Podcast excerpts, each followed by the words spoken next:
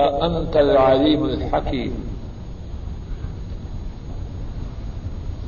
رب اشرح لي صدري ويسر لي أمري واحلل عقدة من لساني يفقه قولي.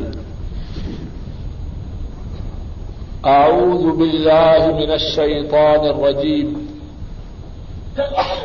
زين للناس حب الشهوات من النساء. زين للناس حب الشهوات من النساء والبنين والقناطير المقنطرة من الذهب والفضة. والخيل المسومة والأنعام والحرث. ذلك متاع الحياة الدنيا والله عنده حسن المآب.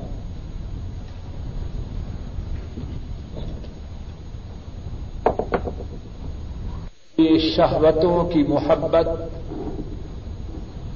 مزین کی گئی۔ عورتوں سے اور بیٹوں سے اور سونے اور چاندی کے جمع شدہ خزانوں سے۔ اور نشان زدہ گھوڑوں سے۔ اور چوپایوں سے۔ اور کھیتوں سے۔ یہ دنیا کی زندگی کا سامان ہے۔ اور اللہ کے ہاں ہے اچھا ٹھکانا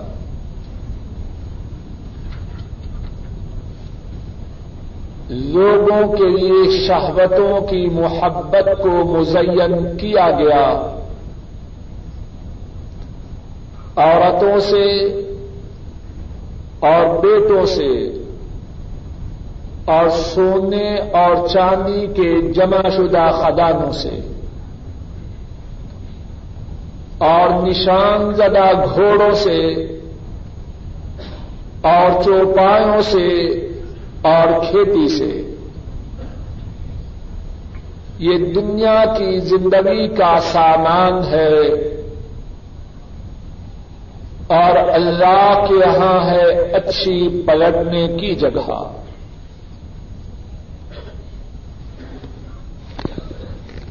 اللہ رب العزت کی توفیق سے گزشتہ دس میں اس آیت کریمہ کے متعلق بات کی ابتدا ہوئی۔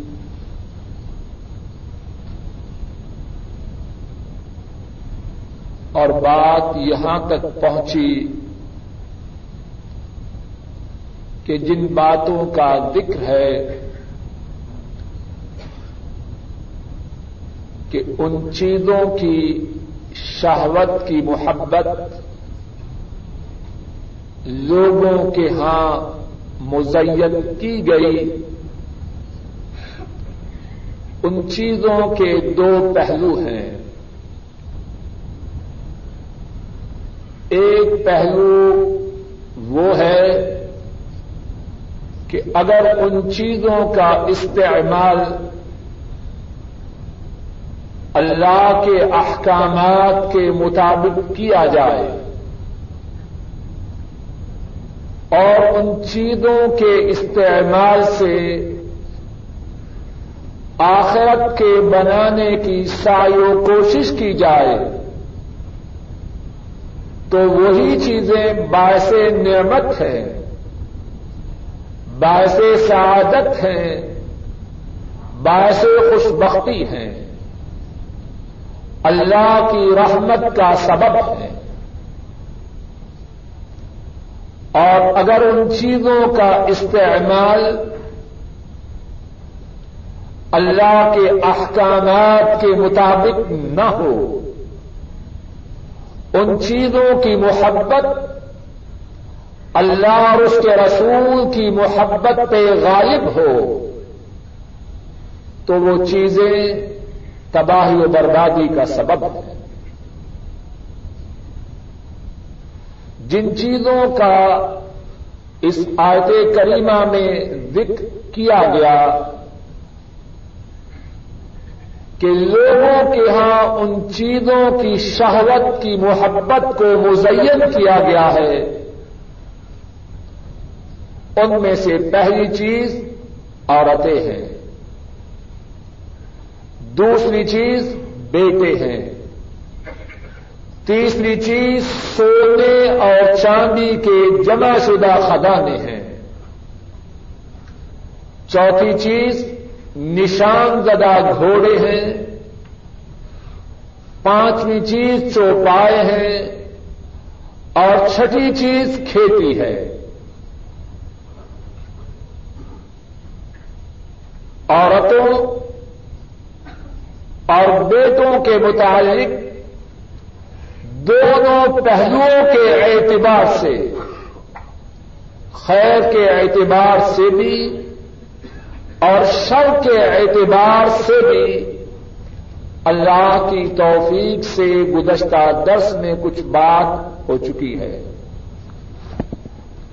اب تیسری چیز جس کا ذکر ہے ولقناطیر المقنطرت من الوهب والفضہ سونے اور چاندی کے چاندی کے جو جمع شدہ خزانے ہیں، ان کی شہوت کی محبت لوگوں کے ہاں مزین ہے۔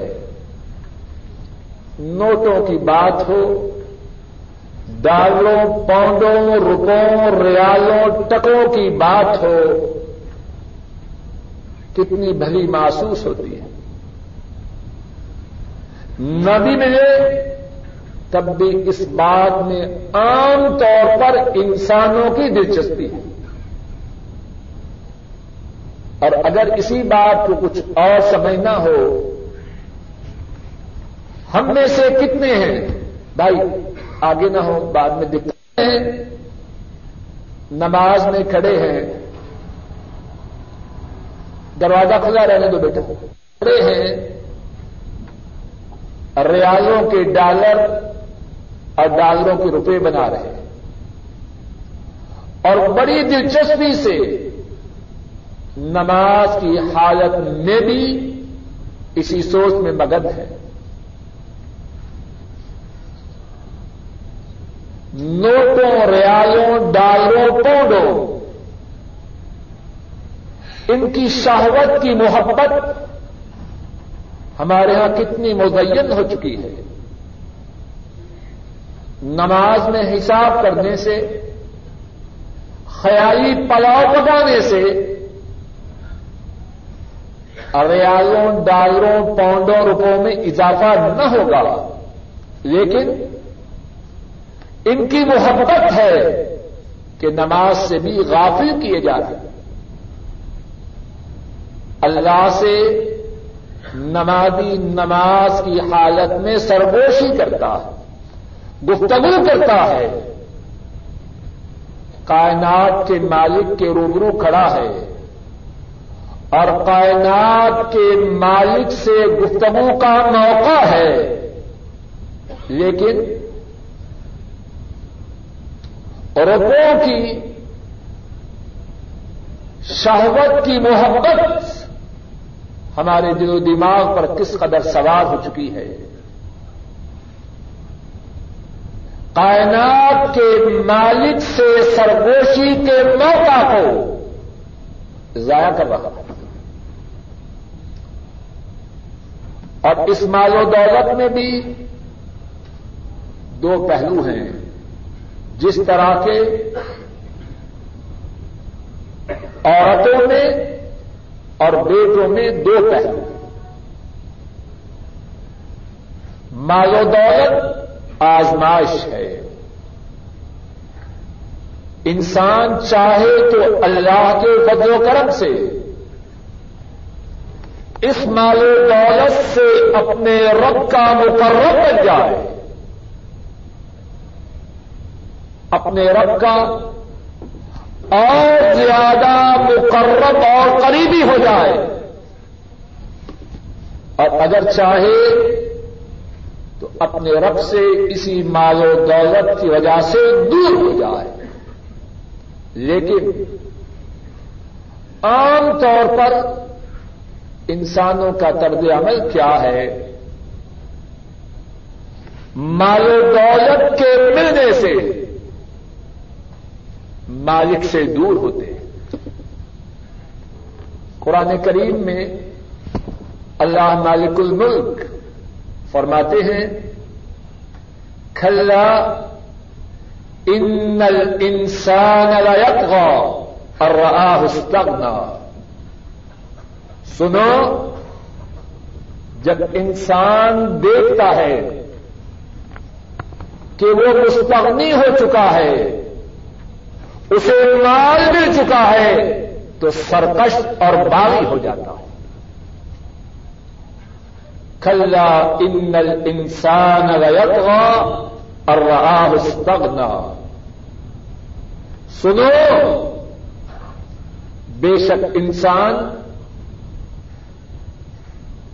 سرکش ہوتا ہے جب دیکھے کہ اسے مال مل چکا ہے۔ اور ایک دوسری آیت کریمہ میں فرمایا، وَإِذَا أَنْعَمْنَا عَلَى الْإِنسَانِ، أَعْرَضَ وَنَأَى بِجَانِبِهِ، وَإِذَا مَسَّهُ الشَّرُّ، فَذُو دُعَاءٍ عَرِيضٍ۔ اور جب ہم انسان پر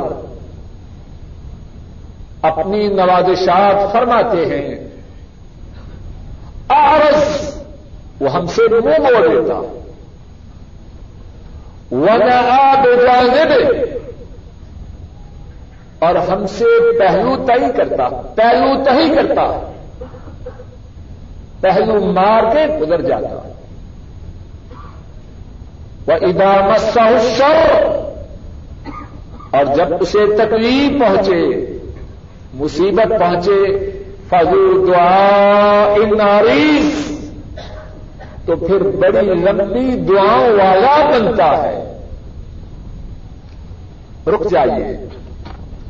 کیا ہم میں سے بہت سے ان کی کیفیت یہی نہیں؟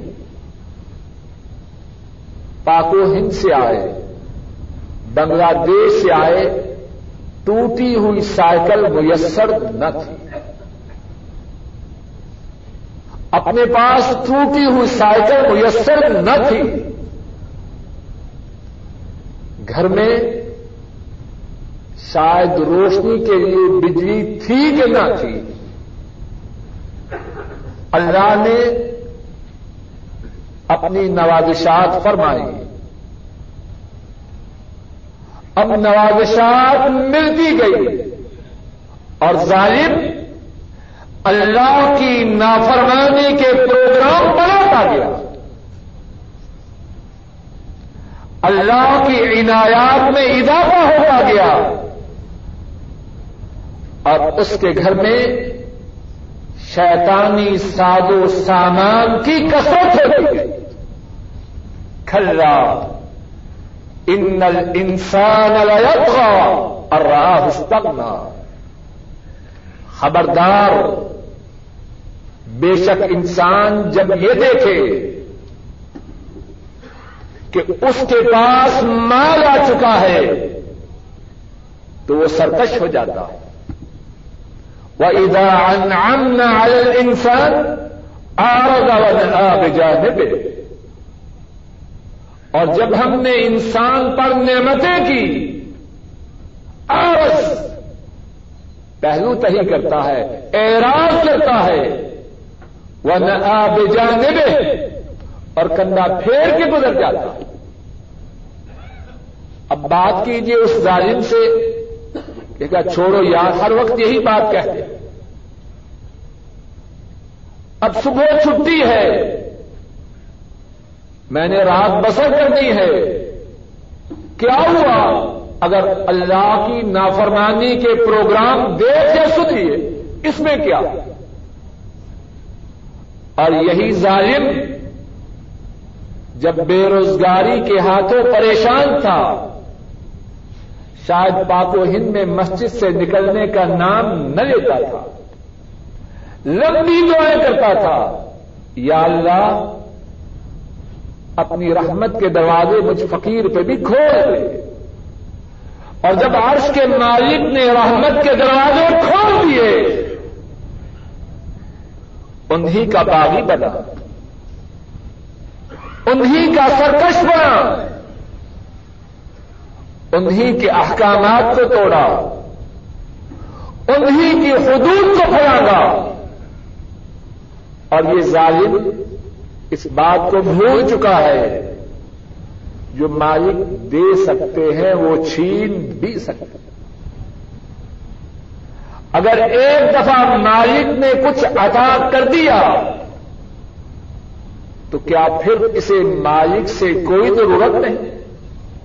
ازائم جو چند تکے ملے ہیں، ان کے استعمال کے لیے بھی تو مالک کا محتاج ہے۔ ضروری تو نہیں کہ جو تو کما چکا ہے، تو اسے استعمال بھی کرے گا۔ کوئی ضروری ہے؟ اور تیرے پاس ہے کیا؟ تو غور تو کر۔ اپنے گربان میں منہ ڈال۔ تیرے پاس ہے کیا؟ دنیاوی اعتبار سے بھی تیری حیثیت کیا ہے؟ تیری حیثیت کیا ہے؟ تیری حیثیت کچھ بھی نہیں۔ اور جو دینے والا دے سکتا ہے، وہ چھین بھی سکتا ہے اور اسی دیے ہوئے تیرے لیے عذاب کا سبب بھی بنا سکتا گاڑی، ذرا بات مثال سے سمجھیے۔ اللہ نے اسی ٹوٹی ہوئی سائیکل والے کو گاڑی دی۔ اور اگر اس کی سائیکل ٹوٹی ہوئی نہ تھی، تو اپنے باپ کی سائیکل کو دیکھ لے۔ کہ تھی بھی کہ نہ تھی۔ اگر اللہ نے گاڑی دی، اب گاڑی میں جاتا ہے، کیا سنتا ہے؟ کیا سنتا ہے؟ اللہ کی نافرمانی کے پروگرام۔ اب ذرا توجہ کیجیے گاڑی کس نے دی؟ اللہ نے۔ کس کی نافرمانی کر رہا ہے؟ اللہ کی۔ کیا یہی گاڑی اس کی تباہی و بربادی کا سبب نہیں بن سکتی؟ اسی گاڑی پہ حادثہ ہو جائے، آنکھیں ضائع ہو جائے کیا لوگوں کی گاڑیوں کے حادثات میں آنکھیں ضائع نہیں ہوتی؟ معذور ہو جائے، ساری زندگی اتنا محتاج ہو جائے۔ کہ بیت الخلا میں خود نہ جا سکے، نہ وہاں سے واپس آ سکے۔ اے ظالم، گاڑی پہ سوار ہو کے یہ سمجھتا ہے کہ تو کائنات کا مالک بن چکا ہے، تیری حیثیت کیا ہے؟ مال دینے والے وہ ہیں۔ اور مال کے استعمال کا موقع ادا کرنے والے وہ بھی وہ ہیں تو تو ان کی مرضی کے بغیر اس مال کو استعمال بھی نہیں کر سکتا۔ عرض یہ کر رہا ہوں، مال کے دو پہلو، ایک پہلو شر کا۔ اور اللہ معاف کرے، دکھ کی بات ہے، شرمندگی کی بات ہے، لیکن ہم میں سے بہت سے کہنے والے بھی، سننے والے بھی۔ مال کے ملنے سے اللہ کے قریب نہیں ہوتے، اللہ سے دور ہوتے۔ مال کے جو اثرات ہیں ہم پر، اس کو ذرا اور سمجھیے۔ اور کھول کے بات کہہ رہا ہوں کہ میری نگاہ میں ہم اس بیماری میں بہت زیادہ مبتلا کتنے گھر ایسے ہیں جب پاکو ہند میں تھے، بنگلہ دیش میں تھے، ان کی عورتوں کے چہرے آسمان نے دیکھے ہو تو دیکھے ہو کوئی غیر محرم ان کی عورتوں کو بے پردہ نہ دیکھتا۔ اب آئے اللہ نے وسائل کی فراوانی فرمائی۔ مالو دولت سے نوازا گھروں کے نقشے بدل کے۔ برقوں سے چدروں پہ آئے، چدروں سے دوبٹے پہ آئے، اور دوبٹے بھی سب سے اتر کر گلے پہ آئے۔ افسوس، یہ مال خیر کا سبب نہ بنا۔ ایسا کرنے والے سنے کہنے والے ہو یا سننے والے ہو یہ مال ان کے لیے تباہی و بربادی کا سگنل ہے۔ اور یہ تباہی و بربادی صرف آخرت ہی میں نہیں، معلوم نہیں کہ کب اللہ کا حکم آ جائے اور دنیا ہی میں کھانا خراب ہو جائے۔ مال کا دوسرا پہلو، اگر شر کا پہلو ہے تو خیر کا پہلو بھی مال کا دوسرا پہلو یہ ہے، اللہ نے مال سے نوازا، اسے اس طرح خرچ کرے جس طرح خرچ کرنے سے وہ راضی ہو۔ کھائے پیے حلال پا اسراف سے بچے۔ پہنے بچوں کو گھر والوں کو، ماں باپ کو، بہن بھائیوں کو آئزہ کارک کو، سب کو دے۔ اللہ کے حقوق جو مال میں ہیں وہ ادا کرے، زکات دے، صدقہ و خیرات کرے۔ اللہ کی مساجد کی تعمیر میں حصہ لے۔ دین کی سربلندی کے لیے مال کو خرچ کرے۔ یہ مال اس کے لیے خیر و برکت کا سبب ہے۔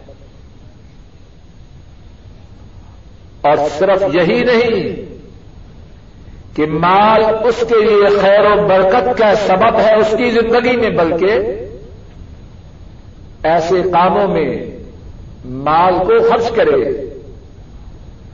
جن کا نفع جن کا فائدہ امت کے لیے، اس کے بعد بھی جاری رہے اور جب ایسے کاموں میں اپنے مال کو خرچ کرے گا، تو اس کے مرنے کے بعد بھی اس کے مال کی وجہ سے، اللہ کے فضل و کرم سے اس کے لیے اجر و ثواب جاری رہے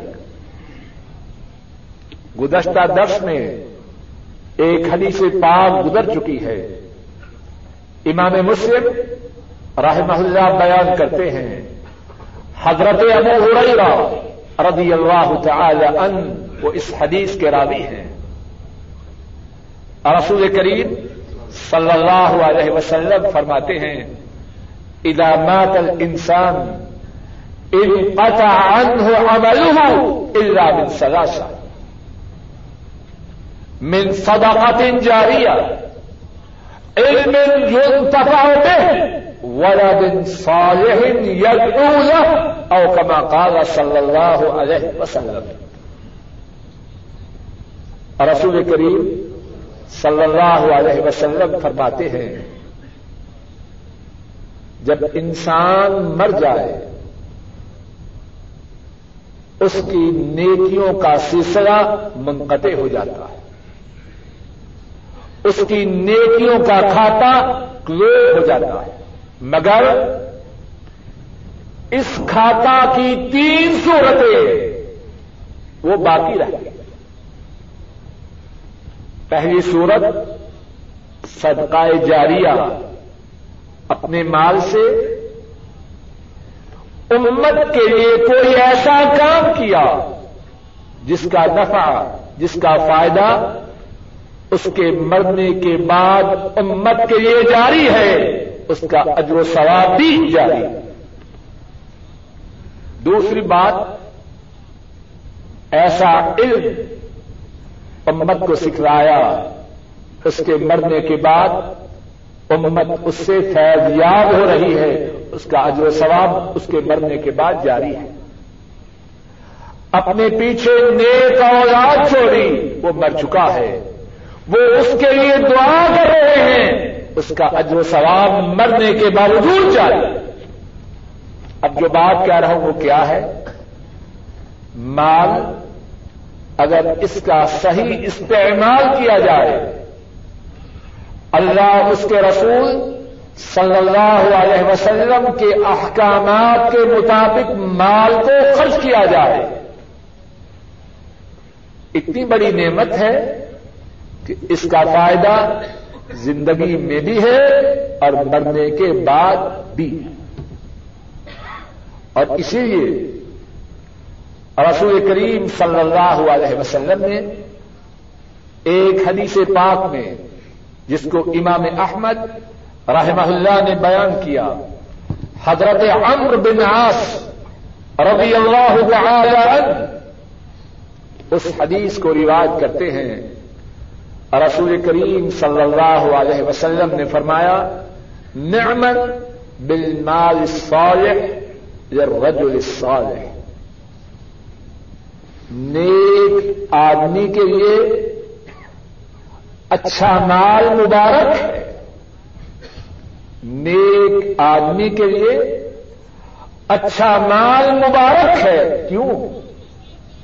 کہ یہ مال اسے اس کے رب کے قریب کرتا۔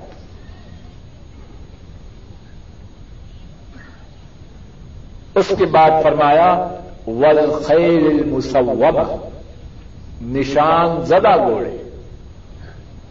ان میں بھی دو پہلو ہیں۔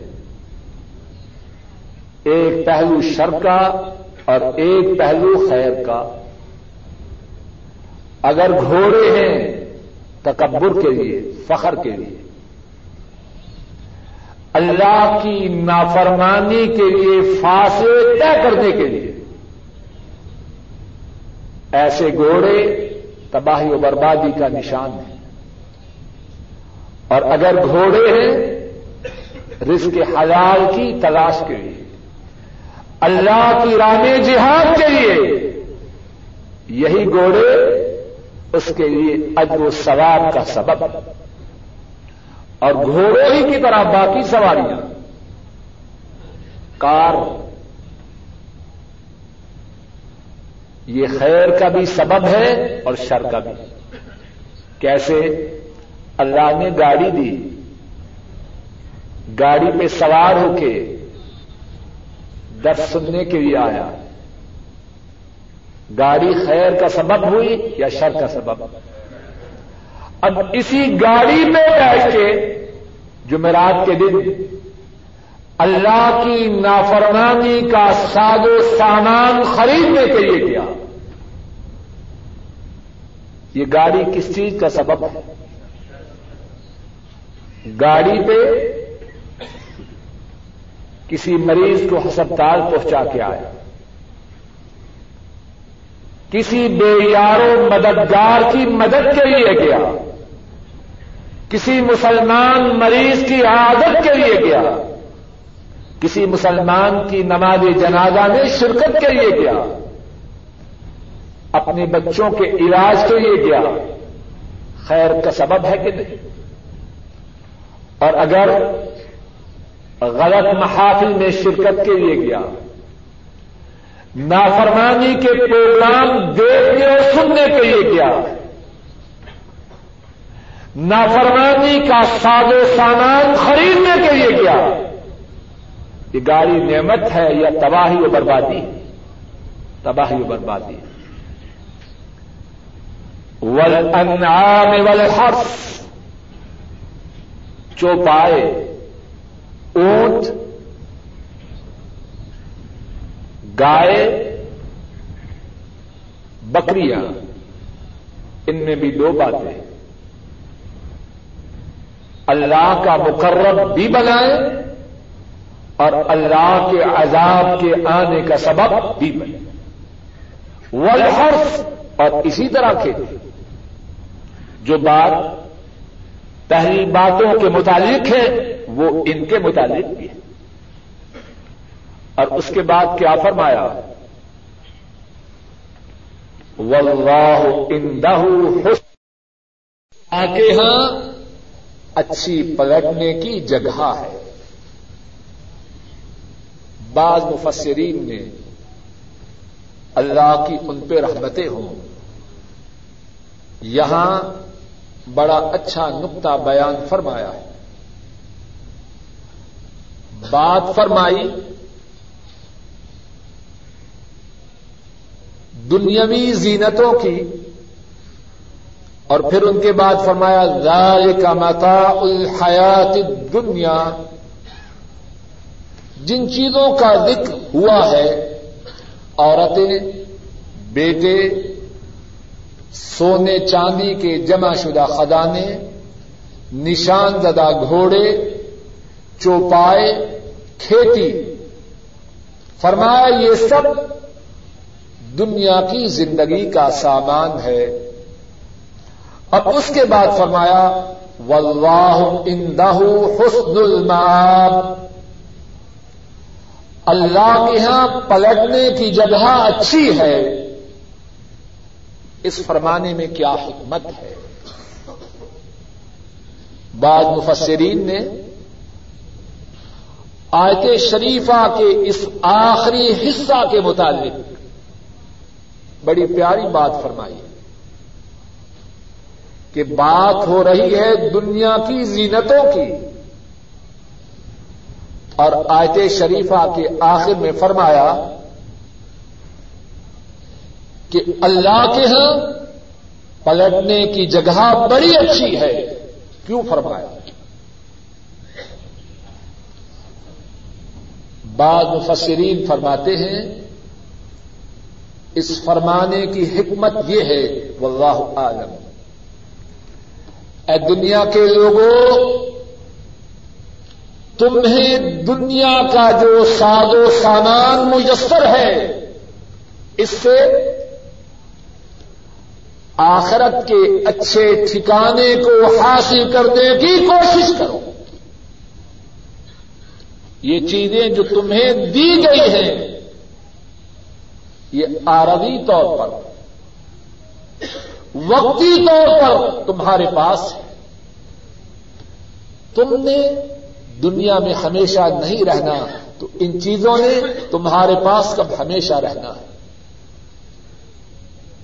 یہ چیزیں جو تمہیں آرادی طور پر دی گئی ہیں، ان کے ذریعے اللہ کے فضل و کرم سے اللہ کے ہاں جو اچھا ٹھکانا ہے، اس کے حاصل کرنے کی کوشش کریں واللہ اندہ حسن المآب۔ اللہ کے ہاں اچھا ٹھکانا ہے۔ یہ دنیا اور دنیا کی زینتیں تمہاری منزل نہیں تمہارا ٹارگٹ نہیں، تمہارا ہدف نہیں۔ تمہاری منزل تو دنیا کے بعد اور اس دنیا کو اور دنیا کی چیزوں کو اس مقصد کے پانے کے لیے استعمال کرو۔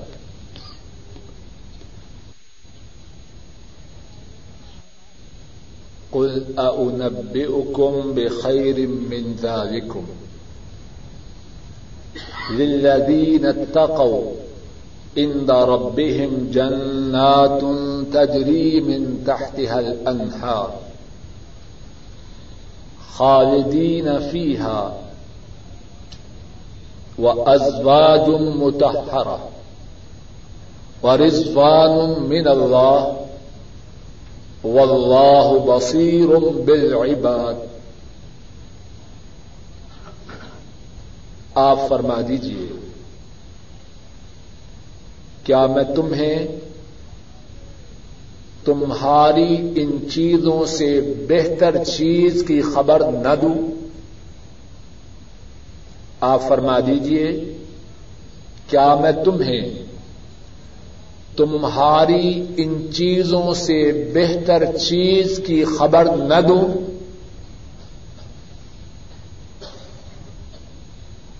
آپ فرما دیجیے کیا میں تمہیں تمہاری ان چیزوں سے بہتر چیز کی خبر دوں؟ ان لوگوں کے لیے جو متقی بنے، ان کے رب کے ہاں باغات ہیں۔ ان باغوں کے نیچے نہریں رواں ہیں۔ اور وہ ان باغات میں ہمیشہ رہیں گے۔ اور بیویاں ہیں پاک، صاف ستھری۔ اور اللہ کی جانب سے رضامندی۔ اور اللہ اپنے بندوں کو دیکھنے والے ہیں۔ آپ فرما دیجیے کیا میں تمہیں تمہاری اس چیز سے بہتر چیز کی خبر دوں؟ ان لوگوں کے لیے جو متقی بنے، ان کے رب کے ہاں باغات ہیں۔ ان کے نیچے نہریں چلتی ہیں اور وہ ان باغات میں ہمیشہ ہمیشہ رہیں۔ اور بیویاں ہیں پاک صاف ستھری۔ اور اللہ کی جانب سے خوشنودی۔ اور اللہ اپنے بندوں کو دیکھنے والے ہیں۔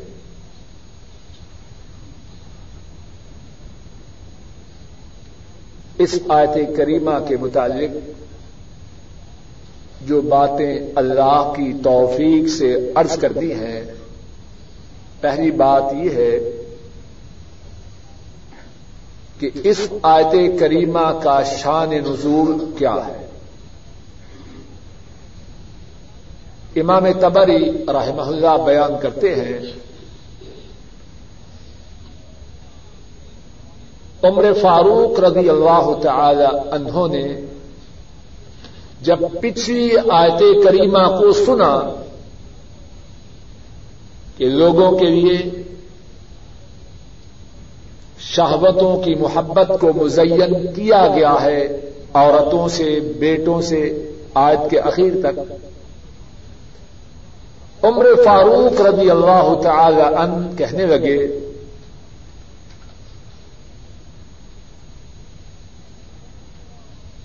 الان یا رب ہی نزینتہا لنا، اے ہمارے رب، آپ نے اس دنیا کی چیزوں کو ہمارے لیے مزین کیا ہے۔ ہم کیا کریں؟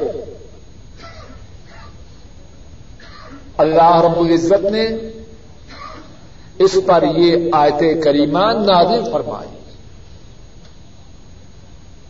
اور اس آیت کریمہ میں کیا فرمایا؟ اے حبیب کریم، صلی اللہ علیہ وسلم، آپ فرما دیجیے، کیا میں تمہیں تمہاری ان چیزوں سے بہتر چیز کی خبر دوں؟ وہ لوگ جو متقی بنے ان کے رب کے ہاں جنات ہیں، باغات ہیں۔ جن کے نیچے نہریں بہتی ہیں۔ اور وہ ان باغات میں ہمیشہ ہمیشہ رہے۔ اور ان کے لیے پاکیزہ عورتیں ہیں۔ اور اللہ کی خوشنودی اور رضامندی ہے۔ اور اللہ اپنے بندوں کو دیکھنے والے۔ اس آیت کریمہ میں بتلایا گیا، دنیا کی یہ ساری زیب و زینت، دنیا کا یہ سارا ساز و سامان۔ آخرت اس کے مقابلے میں اس سے بہت اعلی ہے۔ بہت بلند و بالا ہے۔ بہت افضل قرآن کریم میں اور احادیث شریفہ میں اس بات کو بار بار بیان کیا گیا کہ آخرت کے مقابلہ میں دنیا اپنی ساری آب و تاب کے ساتھ، اپنی ساری چمک دمک کے ساتھ اپنے پورے ساز و سامان کے ساتھ آخرت کے مقابلہ میں اس کی کوئی حیثیت نہیں۔ ایک مقام پر قرآن کریم میں فرمایا آخرت خیر کا آخرت جو ہے، وہ بہت اعلی ہے۔ اور آخرت جو ہے، وہ باقی رہنے والی رسول کریم صلی اللہ علیہ وسلم نے بھی آخرت اور دنیا کا مقابلہ کر کے لوگوں کو سمجھایا۔ کیا لینا ہے، کیا چھوڑنا ہے۔ ایک حدیث پاک میں ہے۔ امام مسلم رحمہ اللہ روایت کرتے ہیں، حضرت مستورت بن شداد رضی اللہ تعالی ان وہ اس حدیث کے راوی ہیں۔ رسول کریم صلی اللہ علیہ وسلم فرماتے ہیں، واللہ مد دنیا فی الآخرہ الا مصر ما يجعل احدكم اس باہو فل یم فل ید ارشاد فرمایا قسم ہے اللہ کی۔ کون قسم کھا رہا ہے؟ اللہ کی ساری خدائی میں ان سے زیادہ سچا کوئی نہیں۔ اللہ کے بعد اللہ کی ساری کائنات میں سب سے زیادہ سچے۔ کیوں قسم کھا رہے ہیں؟ امت کے دل و دماغ میں بات راسخ ہو جائے۔ واللہ، اللہ کی قسم۔ دنیا کی حیثیت، آخرت کے مقابلہ میں وہی ہے کہ ایک آدمی اپنی انگلی سمندر کے پانی میں ڈبوئے اور پھر انگلی نکال لے۔ اب اس کی انگلی کے ساتھ کتنے قطرات ہیں؟ کتنا پانی ہے؟ جو حیثیت پانی کے ان قطرات کی سمندر کے مقابلہ میں ہے، وہی حیثیت دنیا کی آخرت کے مقابلہ میں ہے۔ کتنے پیارے انداز سے ہمارے پیارے نبی کریم صلی اللہ علیہ وسلم نے امت کو بات سمجھائی۔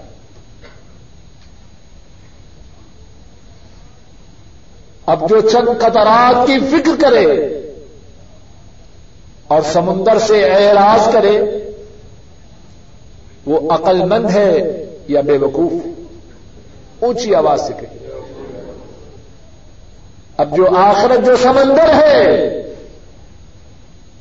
اس سے بے توجگی کرے، اس کی ناقدری کرے، اس کی پرواہ نہ کرے اور چند قدروں کے پیچھے اپنی آخرت کو برباد کرے۔ کیا وہ عقل مند واللہ مد دنیا فی الآخرہ الا مصر ما يجعل احدكم اصبعه في اليد فلينظر بما يرجع اللہ کی قسم، آخرت کی حیث، دنیا کی حیثیت آخرت کے مقابلہ میں وہی ہے کہ آدمی سمندر میں اپنی انگلی کو دبوئے، جتنے قطرات اس کی انگلی کے ساتھ آ جائے اور جو حیثیت ان کپانی کے چند قطرات کی آخرت کے مقابلہ میں ہے، وہی حیثیت دنیا کی آخرت کے مقابلہ میں ہے۔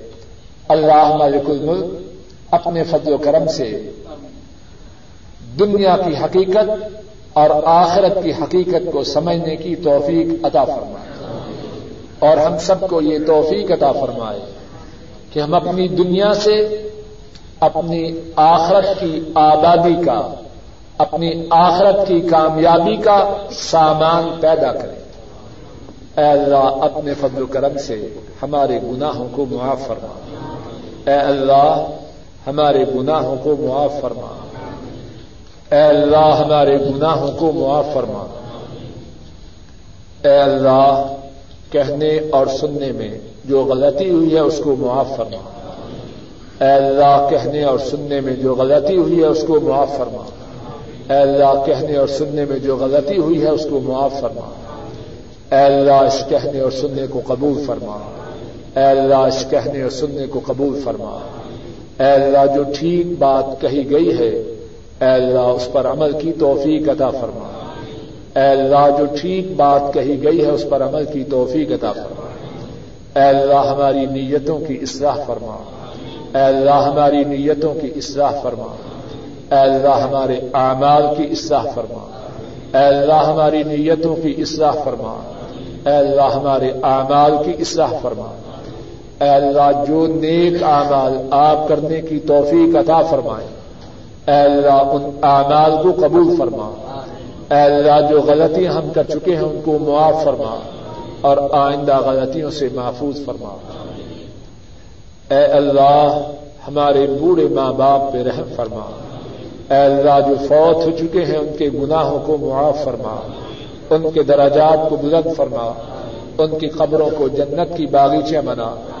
اے اللہ، ہمارے بوڑھے ماں باپ میں سے جو زندہ ہیں اے اللہ، اپنے خصوصی فضل و کرم سے انہیں ایمان والی آفیت والی، صحت والی، اطمینان و سکون والی، سکھ اور چین والی زندگی نصیب فرما۔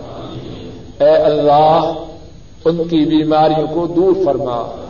اے اللہ، ان کی پریشانیوں کو دور فرما۔ اے اللہ، ان کے نیک ارادوں کو پورا فرما۔ اے اللہ، ہمارے عیدہ قارب جو ایمان کی حالت میں فوت ہو چکے ہیں، اے اللہ، ان سب کے گناہوں کو معاف فرما۔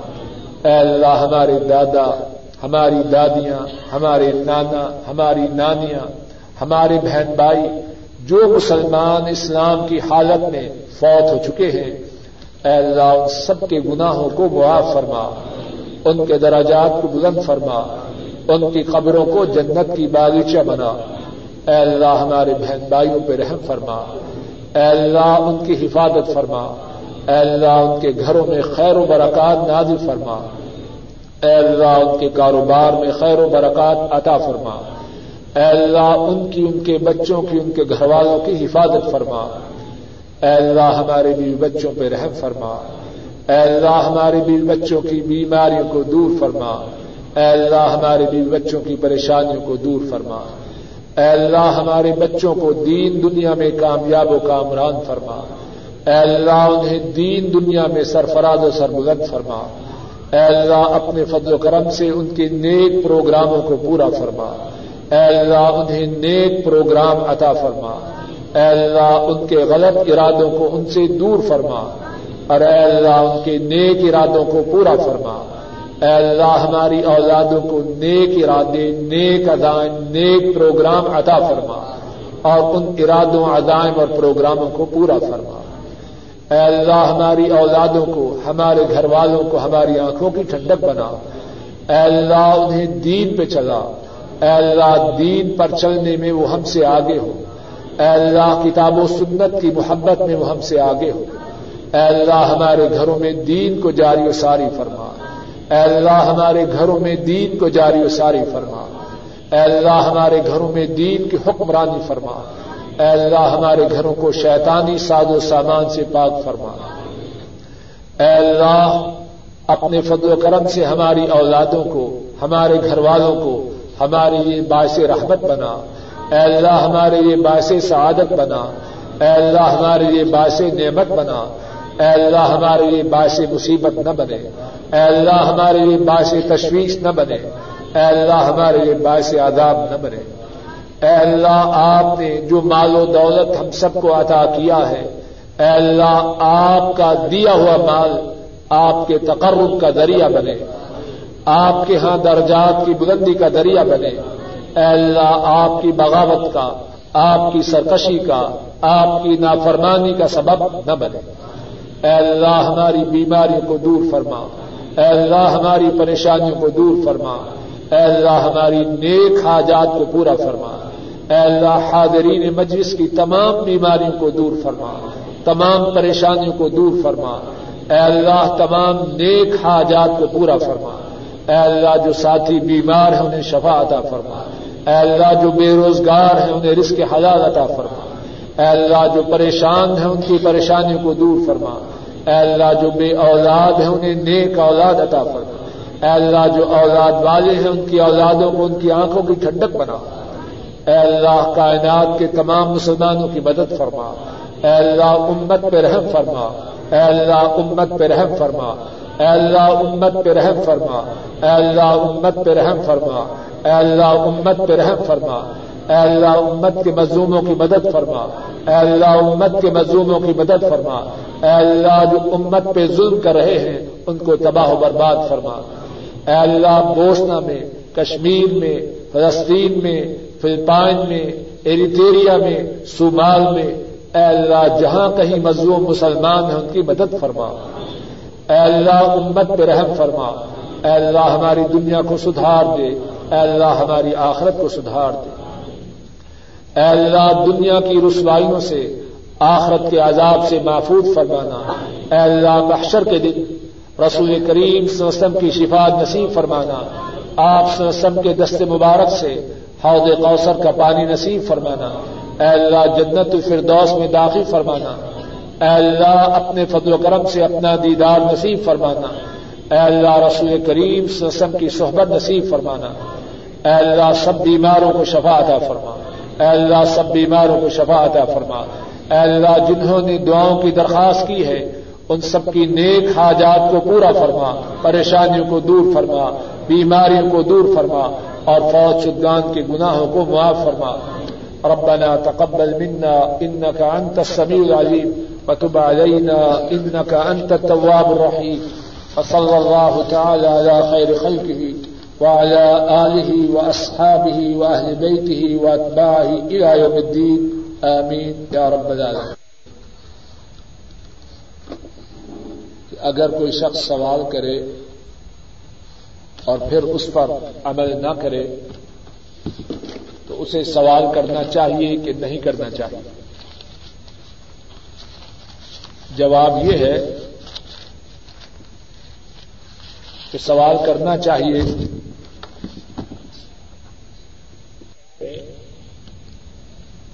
سوال کرنا چاہیے۔ اس کے کئی ایک فوائد ہیں۔ ایک فائدہ تو یہ ہے کہ شاید اللہ اسے ہدایت دے دے۔ پتا تو نہیں، دل تو اللہ کے ہاتھ میں ہے۔ شاید کہ کسی جواب دینے والے کے جواب میں اللہ تاثیر پیدا کر دے اور اس کی کایا پلٹ جائے۔ دوسرا فائدہ یہ ہے کہ شاید سننے والوں میں سے کسی کا فائدہ ہو جائے۔ تیسرا فائدہ یہ ہے کہ جواب دینے والا جب کتاب و سنت کے مطابق جواب دے گا، تو اللہ کے فضل و کرم سے، اللہ سے ثواب پائے تو آدمی پہلے سے اس نیت سے سوال سے نہ رکے کہ میں نے تو عمل نہیں کرنا، کیوں پوچھوں؟ پوچھے، شاید کہ اللہ اس کا سینہ صحیح بات کے لیے کھول دے۔ سوال یہ ہے، اچھے سوال ہے کہ محرم کے مہینہ میں قبروں پر جو مٹی ڈالتے ہیں، ان کا کیا حکم ہے؟ جہاں تک میں نے تھوڑا بہت پڑھا ہے، قرآن کریم کی کسی آیت کریمہ میں اور حدیث شریف، حدیث پاک کی کسی کتاب میں اس بات کا ذکر نہیں۔ اور ہمارا ایمان یہ ہے کہ دین کی جس بات کا ذکر کتاب و سنت میں نہیں، اس کی دین میں کوئی حیثیت نہیں۔ حضرت مولانا بھی تشریف فرما ہے اگر کوئی غلطی ہو تو وہ اصلاح کرے دوسرا سوال یہ ہے کہ نماز جنازہ نکالتے وقت کلمہ شہادت پڑھتے ہیں۔ اس کی کیا حیثیت ہے؟ اس کا جواب بھی وہی ہے جو پہلے گزر چکا ہے۔ ان کلمہ شہادت پڑھنے والوں سے پوچھیے کہ نماز جنازہ کی جو دعائیں رسول کریم صلی اللہ علیہ وسلم نے امت کو سکھلائی، کیا وہ یاد کر چکے ہو کلمہ شہادت پڑھنے والوں کو روک لیجیے جو چیزیں ثابت ہیں، کیا انہیں ان چیزوں کا علم ہے اور اس پر عمل کرتے ہیں؟ بہت سے آپ کو ایسے ملیں گے کہ نماز جنازہ کی جو دعائیں ہیں وہ انہیں یاد نہیں اپنی طرف سے جو باتیں میڈ ان پاکستان یا میڈ ان انڈیا ہے یا میڈ ان بنگلہ دیش ہیں، ان کو مضبوطی سے تھامے اور جو مدینہ طیبہ سے آئی ہیں باتیں، ان کی طرف کوئی توجہ نہیں۔ اور جو ان باتوں کی طرف توجہ دلائے اسے کہتے ہیں، دیکھو یہ وہابی ہے اللہ کے نبی کا بھی گستاخ اور مردوں کا بھی دشمن۔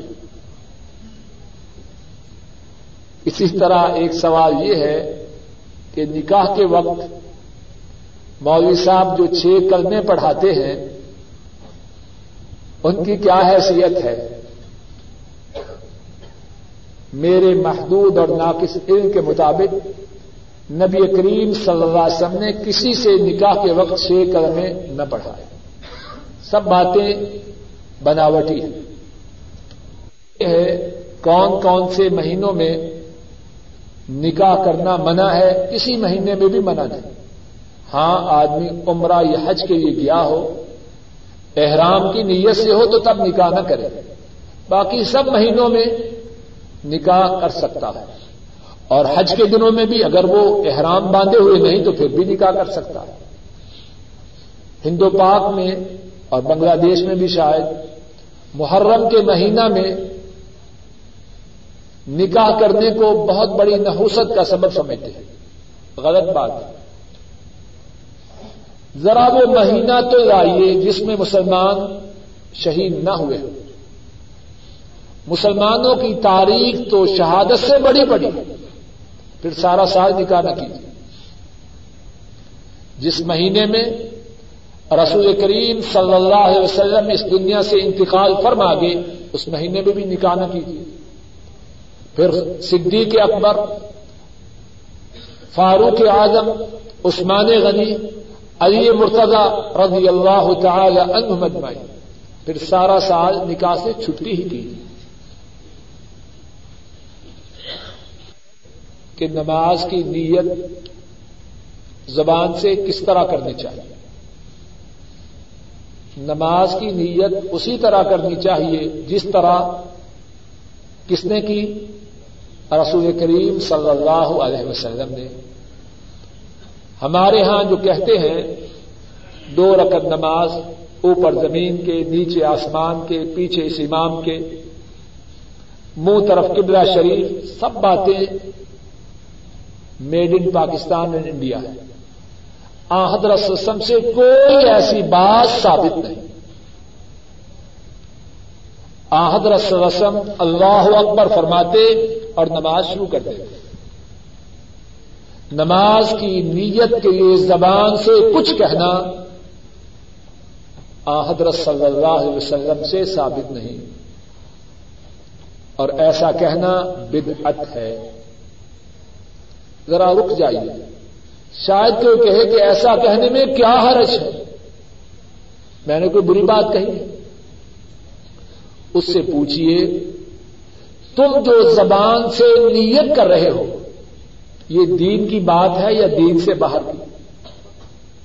کیا جواب دے گا دین کی ہے یا نہیں اس کے ہاں؟